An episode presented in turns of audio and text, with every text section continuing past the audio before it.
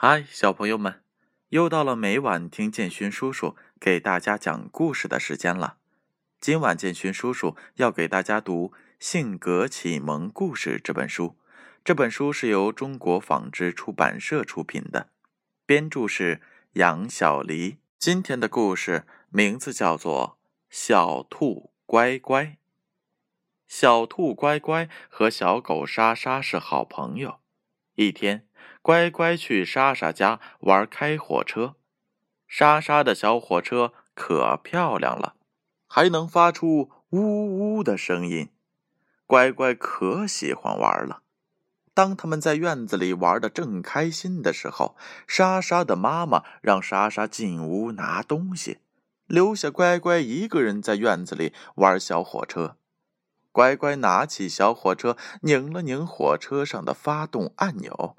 他拧了几下，小火车还是没反应。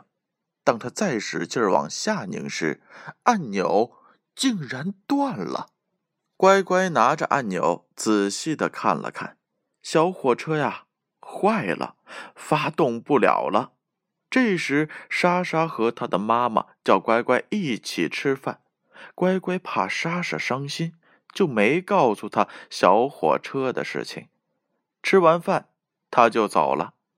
乖乖回到家，心里想，我不能承认是我弄坏的，要不莎莎会生气的。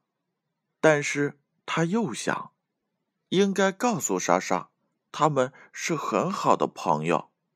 于是第二天，乖乖找到了莎莎，说道，莎莎，对不起，我昨天把你的小火车给弄坏了，你能原谅我吗？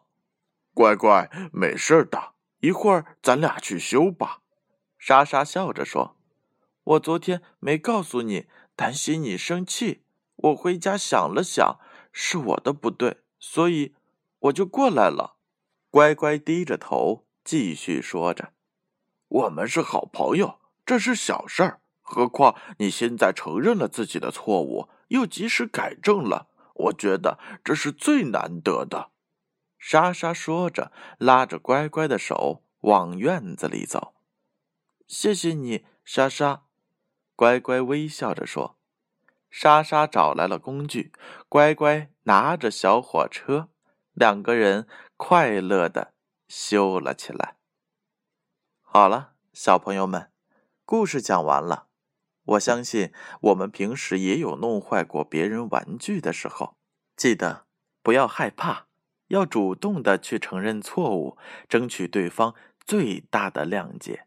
如果可以的话，我们也可以找来工具，像莎莎和乖乖一样维修这些玩具，这样既能动手又能动脑，并且可以维护朋友之间的友谊。